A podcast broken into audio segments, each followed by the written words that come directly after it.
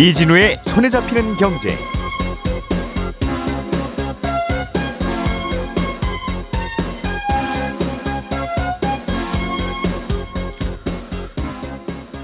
안녕하십니까 이진우입니다. 어, 실손보험에 개인적으로 가입을 했는데 내가 다니는 회사에서 고맙게도 단체 실손보험을 또 들어주는 경우가 있죠. 어, 이렇게 중복 가입이 되면 보험료가 쓸데없이 이중으로 나가는데 둘 중에 하나는 잠깐 중단하고 싶어도 지금은 어, 개인적으로 혼자 가입한 것만 중지할 수 있는데 내년부터는 회사가 들어준 단체 실손보험도 개인이 어, 저는 빼주세요 하고 직접 중지할 수 있게 됩니다. 어, 결국 둘 중에 어떤 걸 잠시 중지시킬 건지 선택의 폭을 넓혀주겠다는 건데요. 어, 그런 상황이 오면 개인 실손과 단체 실손 둘 중에 어떤 걸 중지시키는 게 좀 더 유리한 건지 오늘은 이 얘기를 먼저 좀 어, 해보겠습니다. 최근에 저축은행들이 대출을 잘 안 해주고 있습니다. 대출해줄 돈이 없어서가 아니라 정부의 대출 규제 때문에 그렇다는데 또 어떤 속사정이 있는 건지 이것도 좀 들여다보겠고요. 중국이 코로나 정책에 변화를 준다는 소식 그리고 우리나라의 기대 인플레이션율이 낮아지고 있다는 소식도 정리해 보겠습니다. 12월 28일 수요일 손에 잡히는 경제 광고 잠깐 듣고 시작합니다. 오늘의 뉴스를 프로파일링 합니다. 평일 저녁 6시 5분 표창원의 뉴스 하이킥.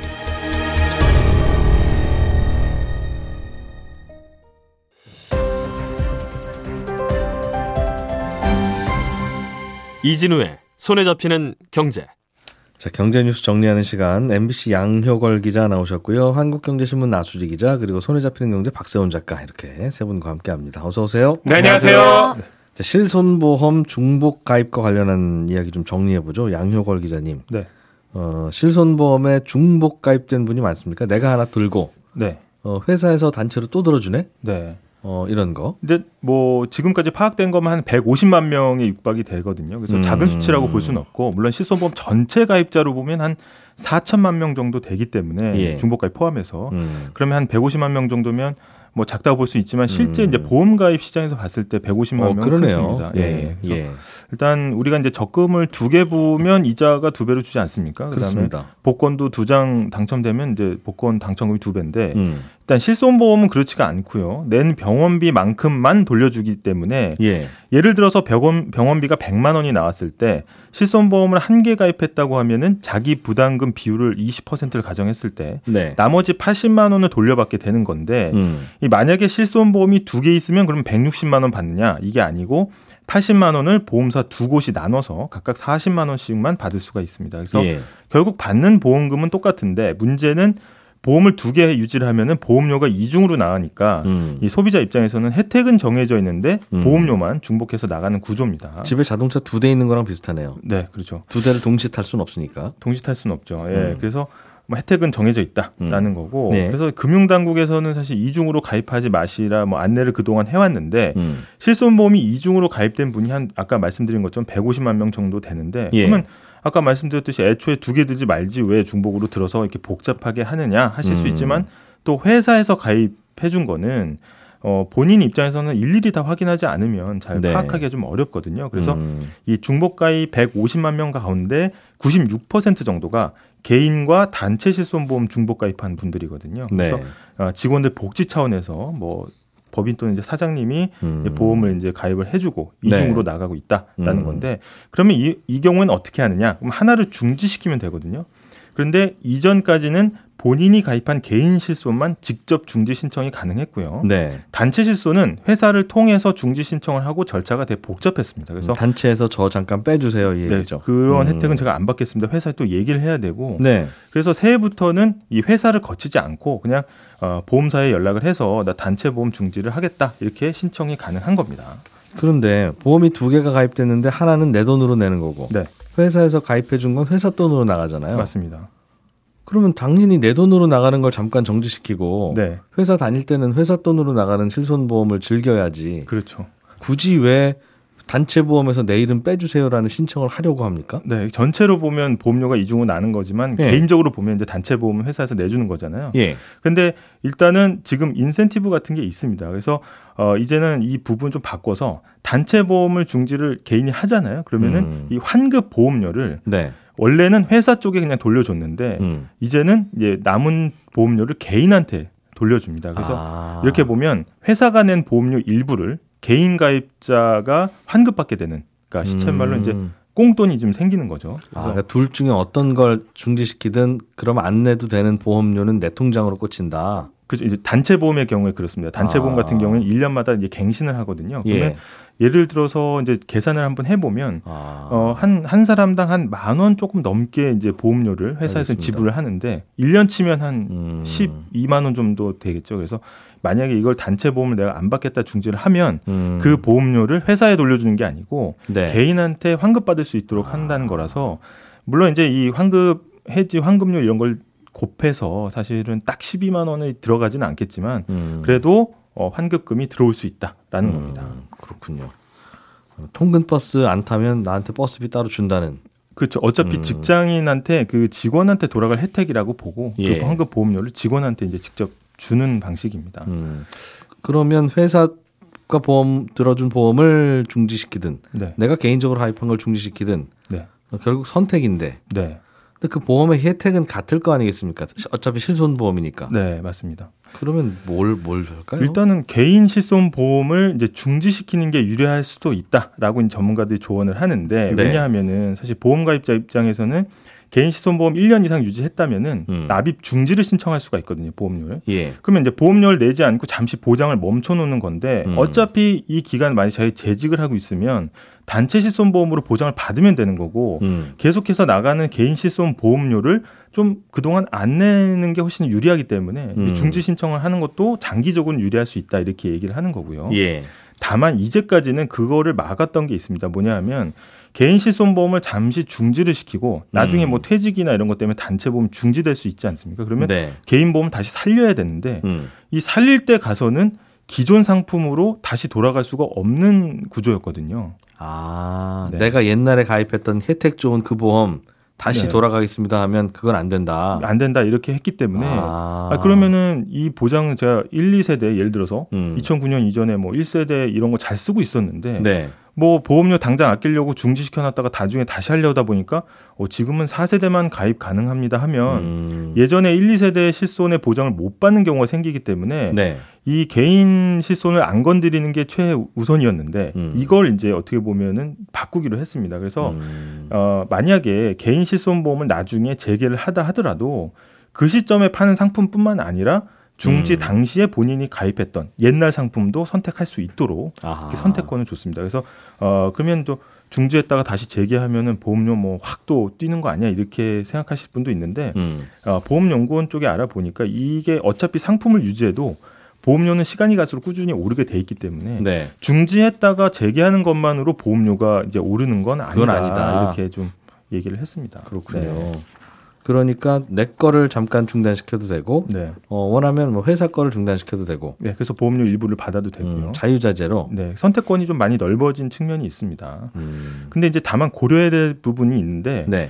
중복 가입이 더 유리한 경우도 흔치는 않지만 있습니다. 그러니까 음. 예를 들어서 어, 개인이나 단체 실손 보장에 한도가 있는 경우가 있거든요. 네. 근데 그것보다 치료비가 많이 나올 때, 예를 들어서 어, 개인과 단체 실손에서 어, 보장 한도가 각각 만약에 MRI 경우에 30만 원씩만 보장한다 음. 했는데 요즘 MRI 다 50만 원 넘거든요. 그러면 MRI 비용이 70만 원 정도 발생했다고 하면은 하나만 유지하고 있을 때는 30만 원만 받지만 이 각 보험당 만약에 두 개를 유지하고 있었으면 예. 30만 원, 30만 원에서 60만 원까지 보장이 가능하거든요. 음. 게다가 또 하나 좀 유심히 봐야 될 게 이 단체와 개인 실손의 보장 범위가 또 다 다릅니다. 그래서 음. 단체 실손은 아무래도 이 많은 사람이 들다 보니까 개인 보험보다는 좀 보장 범위가 부실한 경우가 있거든요. 음. 그래서 이것도 잘 따져 보셔야 되고 예. 한도도 좀 다릅니다. 그리고 1년마다 갱신이 되기 때문에 1년마다 음. 조건이 바뀌기 때문에 그것도 잘 따져 보셔야 되고요. 근데 음. 일단 이런 걸 다 하려면 본인이 중복 가입이 됐는지 안 됐는지를 좀 확인을 해 보셔야겠죠. 그래서 예.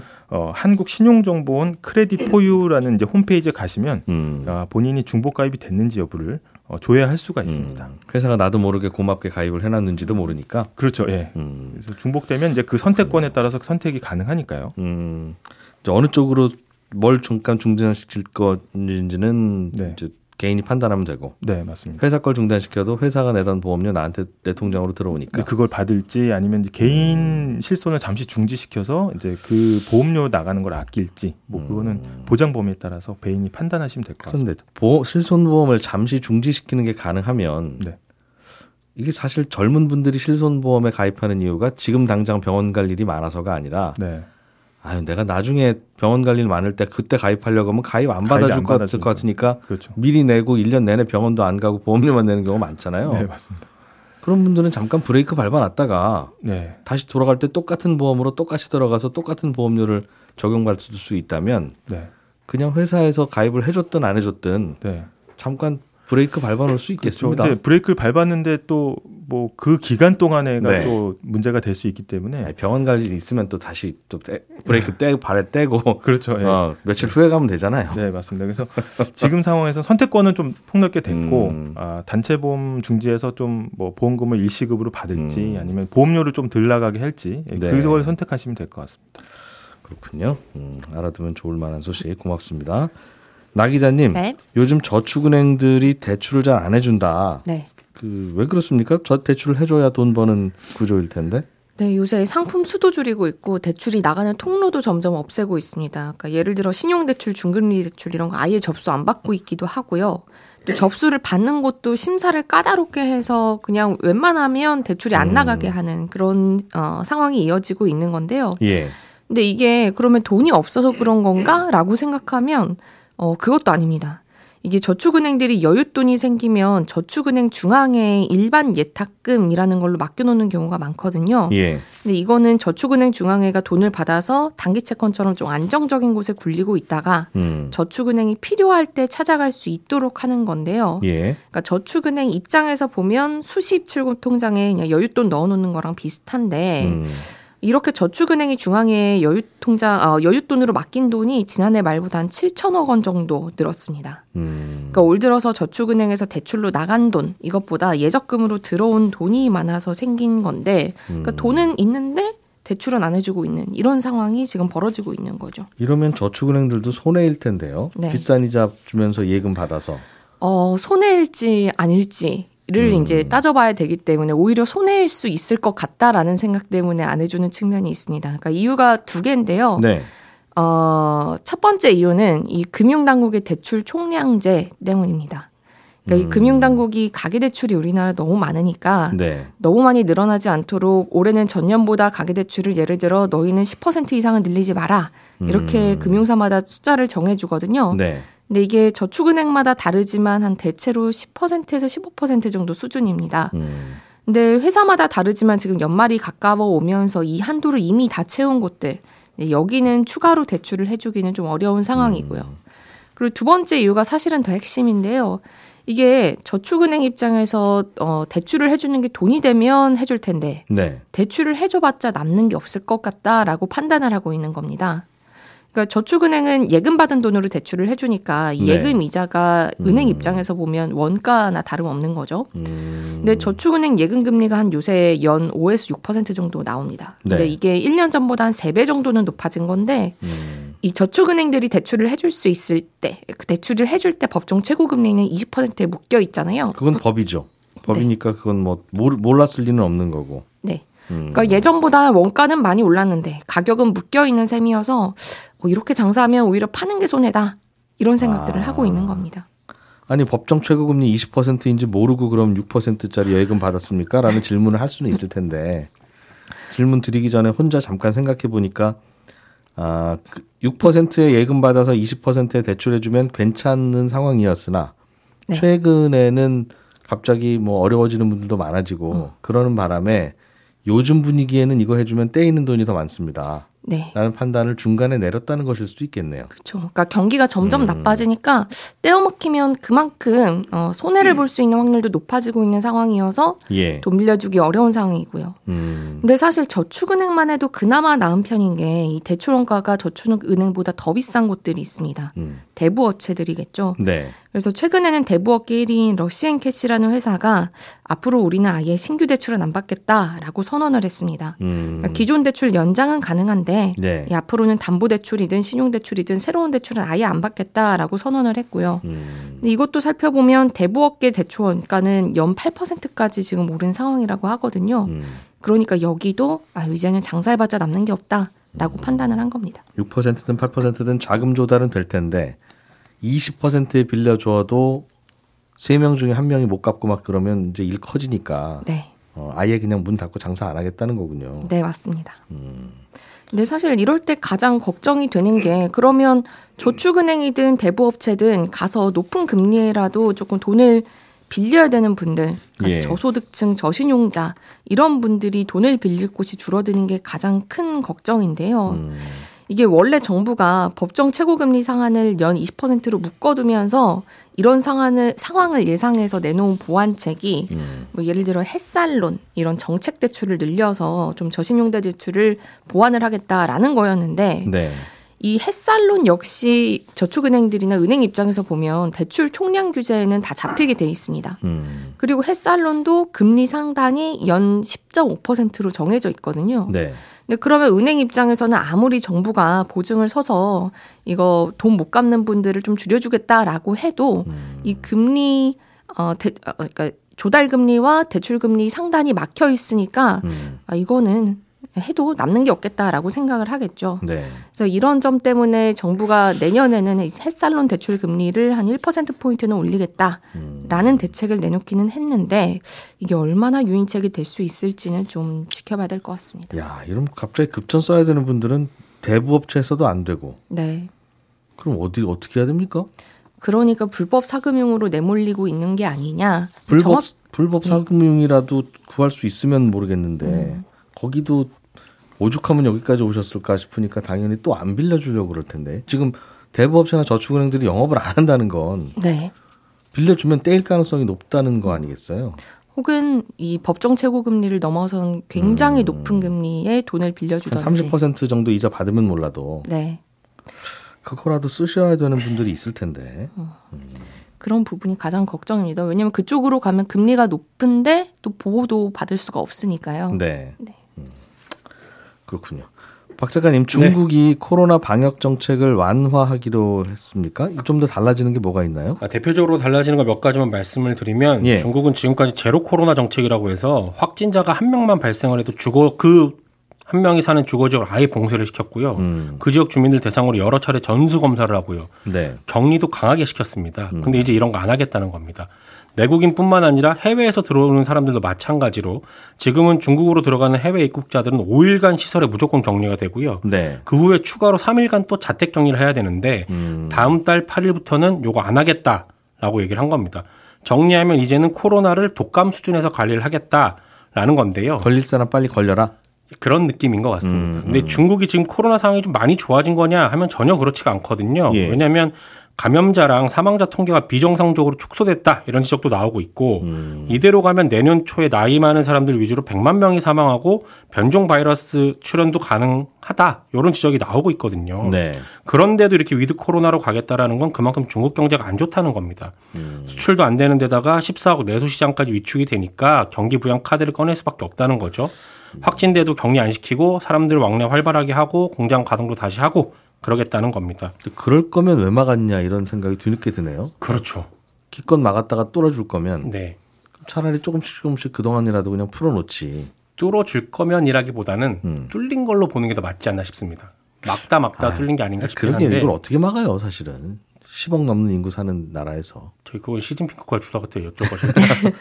아무튼 중국. 정부가 이렇게 예. 경제 활동을 재개하겠다고 하니까 어제 우리나라 주식시장에서 흔히 reopening 주라고 부르는 종목들 있잖아요. 중국 관광객들 많이 오면 장사 잘 되는. 그렇죠. 여행, 면세, 화장품 이런 기업들 주가가 오르기도 했고 어제 한국은행에서 발간한 보고서 보니까 중국이 코로나 방역을 완화해서 소비가 좀 살아나면 음. 중국 내수 시장이 활성화될 거고 그러면 내년에 중국의 경제 성장률도 5% 정도를 달성할 거고 우리나라에서 중국으로 가는 수출도 늘어날 거라서 우리 경제에도 도움이 된다고는 하는데 네. 이대로 되면 얼마나 좋겠습니까? 많은 걱정은 뭐냐면 지금 중국의 코로나 감염자 수가 전체 인구 수 대비로 보면 매우 낮은 수준입니다. 그러니까 언제 어떻게 대규모 감염이 될지도 모르고 특히 다음 달 말이 중국 최대 명절인 춘제인데 네. 지금 방역 완화에서 3년 만에 귀성객들이 전국적으로 이동을 하게 되면 다 섞이겠군요. 지방 도시까지 대규모로 감염이 될 수가 있는 겁니다. 음. 그래서 중국의 코로나 방역 완화가 앞으로 어떻게 상황 변화를 만들지 좀 지켜봐야 되는 거고 음. 중국 경제가 살아나야 우리 경제도 덕을 좀 보기 때문에 별일 없이 코로나가 잘 관리되길 바랄 뿐입니다. 그러게요. 음. 그 자꾸 이렇게 관광객들이 몰려오니까 일본은 엊그제부터는 다시 비자를 발급해서 네. 제한을 좀 하겠다고 예. 정책을 바꾼 모양이더군요. 그렇게 바꾸고 있습니다. 그러면 이제 우리나라로 더 많이 몰려올 거 아니겠습니까? 네, 평소에는 되게 고마운 관광객들이었는데 그렇죠. 이 안에 환자들 많이 섞여 있고 그러면 네, 우리도 뭐 뭐좀 잠잠하긴 했습니다만 또 어떻게 될지 모르는 거라서 그렇습니다. 그렇다고 또 오지 마세요 할 수도 없고. 알겠습니다. 기대 인플레이션율이라는 경제 지표가 네. 어, 주기적으로 조사되는 모양인데 이게 네. 좀 떨어졌다는 소식이 있는데 이건 떨어지는 게 좋은 겁니까? 오르는 게 좋은 겁니까? 이게 뭐예요? 지금 상황에서 떨어지는 게 좋죠. 우리나라 얘기입니다. 예. 기대 인플레이션이라는 거는 한국은행이 사람들을 대상으로 해서 네. 설문조사하는 거예요. 앞으로 물가가 어느 정도 오를 것 같으세요? 라고 물어본 다음에 결과를 모은 지표인데 그걸로 사람들이 미래의 물가 상승률을 어떻게 예측하는지를 알 수 있거든요. 근데 12월 조사에서 3.8%가 나왔습니다. 예. 이 조사를 매달 하고 있는데 지난 7월에 4.7%로 정점을 찍고 그 후로는 조금씩 내려오다가 음. 6개월 만에 다시 3%로 내려온 겁니다. 이 얘기는 소비자들이 앞으로는 물가의 오름폭이 둔화될 거다 이렇게 생각을 한다는 거거든요. 네. 근데 일반 사람들 생각이 뭐 중요하냐 싶기도 하지만 경제라는 게 결국은 사람들의 마음에 달려 있는 거라서 음. 많은 사람들이 내년에도 물가가 오를 것 같다라고 생각을 하면 실제로 오르는 경향이 있고요. 네. 생각보다 덜 오를 것 같다고 생각하면 또 실제로 그렇게 되는 경향이 있습니다. 음. 그래서 각국의 중앙은행들이 금리를 올린다는 건 물가가 오를 때 금리를 올린다는 건 결국 우리가 어떻게든 물가를 잡을 겁니다라는 신호를 사람들한테 계속 보내는 거고요. 음. 그 신호에 사람들이 반응을 해서 물가가 좀 잡히겠구나 이런 생각을 하게끔 하는 거예요. 그물 금리를 올리는 가장 큰 목적은 물가 자체를 잡는 게 아니라 네, 사람들 마음속에 있는 이 기대 인플레이션율이라는 걸 잡기 위해서다. 꺾기 위해서입니다. 음. 그러니 어제 조사 결과만 놓고 보면 한국은행의 금리 인상이 좀 먹히고 있다. 물가 네. 오르세는 좀 꺾일 수 있다라는 생각을 지금으로서는 하게 되는 건데 물론 앞으로 어떤 변수들이 등장할지는 모르는 일이에요. 변수 얘기한 김에 하나 말씀드리면 음. 어제 추경호 기재부 장관이 기자간담회 열고서 이 자리에서 예. 음. 내년 1분기에 전기요금 많이 오를 거라고 했거든요. 이 부분이 아마 변수가 될 수도 있습니다. 예, 저는 11시 5분에 이어지는 손경제 플러스에서 인사드리러 또 오겠습니다. 이진우였습니다. 고맙습니다.